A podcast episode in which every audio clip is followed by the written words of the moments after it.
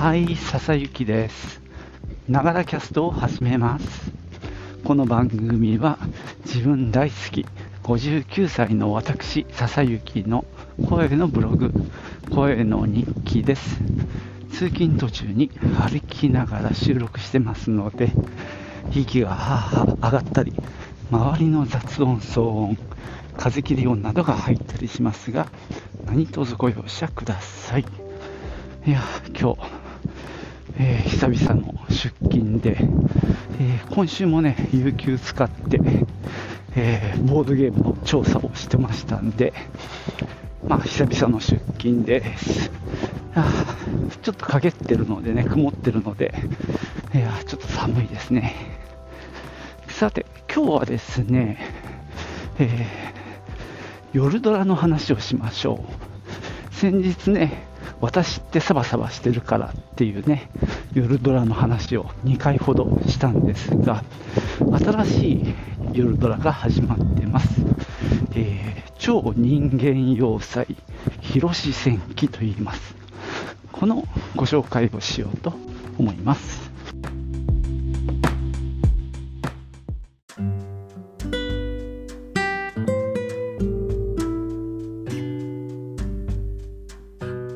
夜ドラっていうのね、まあ、朝ドラに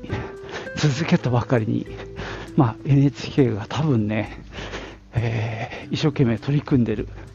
時間帯だと思いますけども、えーっとね、10時45分からの15分間、月曜日から木曜日の週4日ですね。で、何回やるのかが思い出せないんだけど、おそらく5週やって20回ってとこじゃないかなと思います。まあ、なんせね、時間が遅いんで、リアルタイムに見るのはちょっと難しいんですよね。その時間って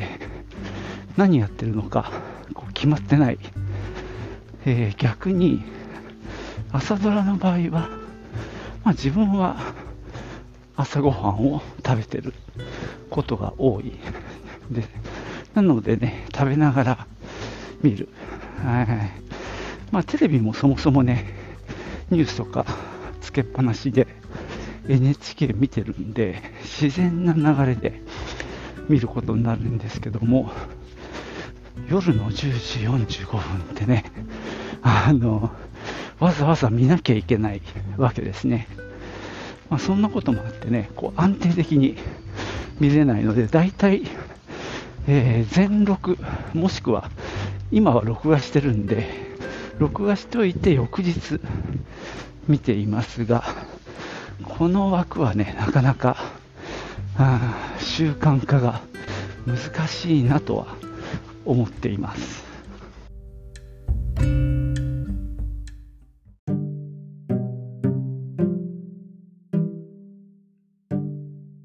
まあそんなね理由もあってか周りでねこの夜ドラを見てる人が皆無なんですよね。だから前回の「わたさば」も話す相手がいないというね。結構朝ドラってこう周りとあのああだこうだ話するのが面白い。っていうのもあって見てるっていうね側面もあるかなと思うんですが残念ながらこの夜ドラはね今のところ話し相手がまあかみさんしかいないというね寂しい状況なのでこのポストキャストでね話をしてまあ誰かね感想を聞かせてくれたらななんて思いながらまあ収録してるわけです。さて本題ですね、えーこの超人間要塞ヒロシどんなお話かざっくり言うとですねあのヒロシっていう、まあ、餃子屋でバイトしてるイケメン、えー JO あ JO1 の豆原一成さんが演じてますけど彼とその餃子屋のオーナーの娘、えー静香ちゃん 演じているのは山之内すずさんの、まあ、ラブコメですね、基本的には。で、まあ、ここからが変な設定なんですけど、実はヒロシは、えー、人の姿をしてるんですが、えー、人型の要塞というね、設定で、その体の中には、ちっちゃな、えー、人間というか、宇宙人が住んでいて、そこの中には一大帝国が築かれているっていうね、中で、その連中が、この人型のヒロシを操って、あのバイト代を稼いで、で、アパートの家賃を払って、で、人間の中でひっそりと生活していくっていう、まあ、設定なんですね。なので、ヒロシを操縦する艦長がいたり、その国、えー、スカベリア帝国だったか、ちょっと忘れちゃったんだけど、そこにはですね、大統領がいたり、あとはお姫様がいたり、お姫様はファーストサマーウイカで、艦長はあの超イケメンですよね。斎藤工が演じていて、まあ、ヒロシを巧みに操ってるわけなんですけども、その静香ちゃんがヒロシに惚れちゃって、まあ、例えばキスをしてきたりとかですね、するんですよ。それが、そのスカベリア帝国にとっては大変なリスクで、なんかね、病原菌が入ってきたりするらしいし、とにかく恋愛はやっちゃいけないっていうのが、まあ、その広志側のあの論理というか、大事なことで、法律にも定められてるぐらいなんですね。で、要はその静香ちゃんが仕掛けてくる恋との戦い、それがね、あの記された広志戦記というね、物々しい名前なんですが、基本的にはコメディです。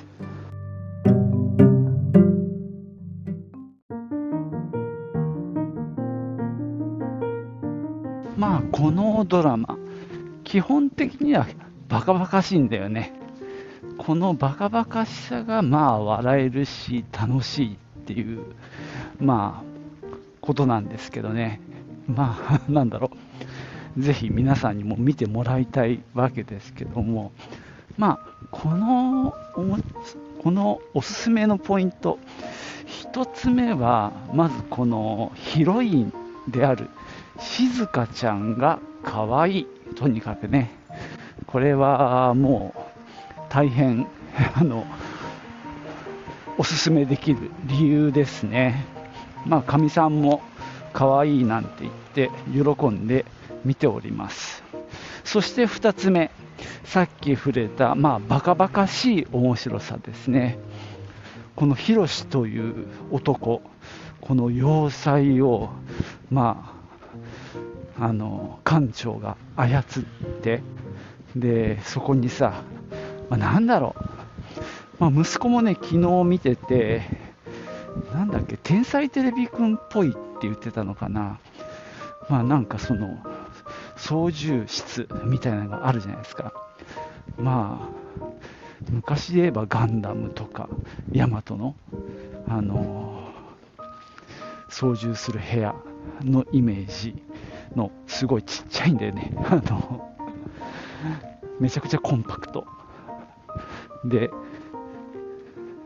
なんかさ、動かす推進力の部分をおそらくなんだけど、一番、まあ、先頭側にいる男が2人、こう、椅子に座って、自転車みたいなペダルを一生懸命漕いでるんですよ。エッサがホイサが。多分あれが推進力になってるんじゃないかなと思うんですけどもそういうバカバカしさまあ本当にあれだね。まあちょっと古臭い感覚のギャグにも見えるんですけどね。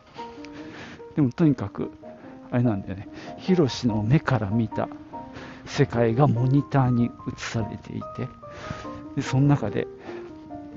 乗組員たちが一生懸命こうヒロシを操る。であれですよ。バイト先が餃子屋じゃないですか。なんで餃子を上手にこうね、あんを皮に入れて、こう、包んでいくなんていう作業も、まあ、そこの館長が一生懸命こう操るっていうような仕組みになっていて、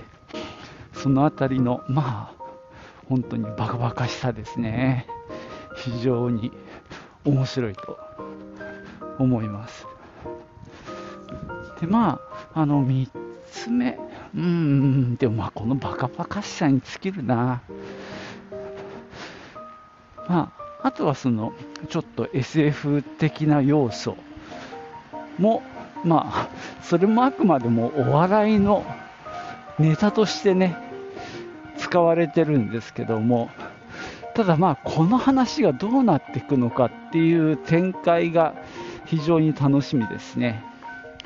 なんせ第1週でもういきなりキスしちゃうんで、第2週、今やってますけども、これでヒロシがどう出るのかというか中にいるスカベリア帝国の人たちがこの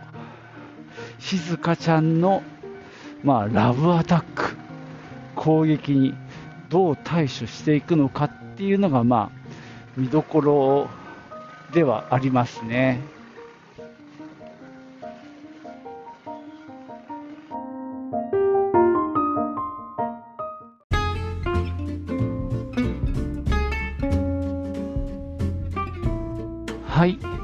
そんなわけでね、今日は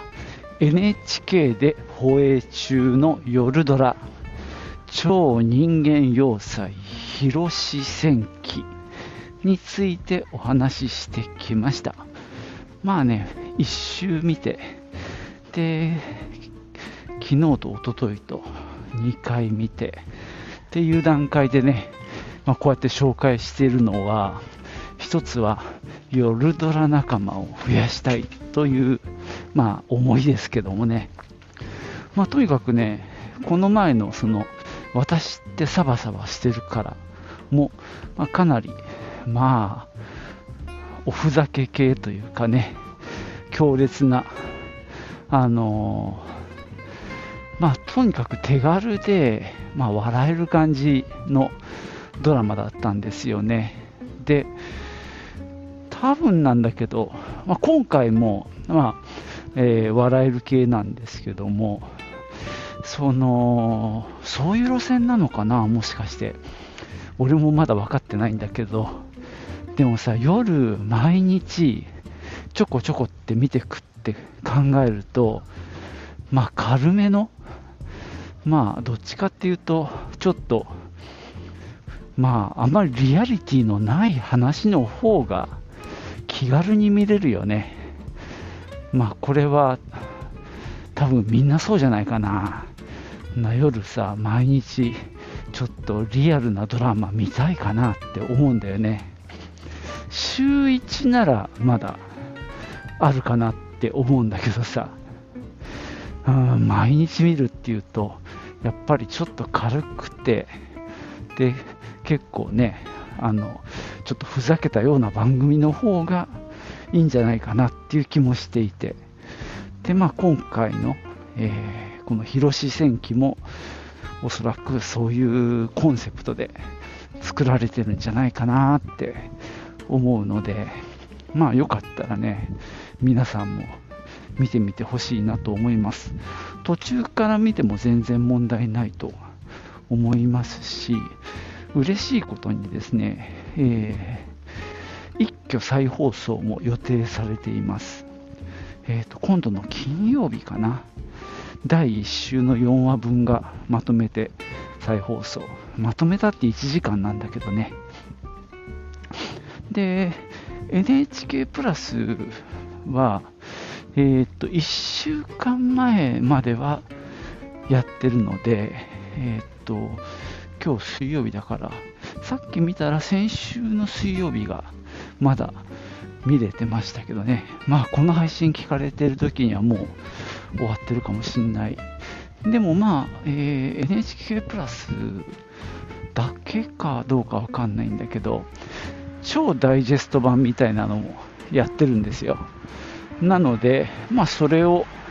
見てもいいかなと思うし、まあ、今週頭の第2週目の月曜日はかなり丁寧にあらすじをやってくれたので、まあ、そこから見ても全然いけるかなと思います。まあ、この、あの、まだまだ見る人がいない少ない夜ドラなんですけどね、まあ、さっき言ったみたいに、まあ、静香ちゃん山之内すずさんの可愛さがたっぷり味わえるしヒロシだってかっこいいんだよ。あのそんな知ってる人は知ってるかもしれないけど、えー、なんだっけ JO1 のねあのデビュー曲はセンターを務めてた人らしいのであの役柄としてはね、めちゃくちゃ無表情に演じなきゃいけないっていうのが使命なのでね、こう魅力は若干伝わりにくいんだけどね。で、また、あれじゃんね、えー、あの、元館長、あの、ちょっとね、更迭されちゃったんだけど、彼も斎藤匠か、もうかっこいい、当然かっこいいしね、えー、元副館長で今館長のあの役柄の名前しか分かんないけど明美バルドだっけ？高山和美さん、えー、ごめんなさいちょっと俺役者の名前苦手で覚えられないんだけどさなんかもうみんなね結構美男美女が揃った番組なのでねよかったら騙されたと思って一回見てみてくださいね。てなわけで今日はここまでです。最後までお聴きいただきましてありがとうございました。ではまたね。チュース。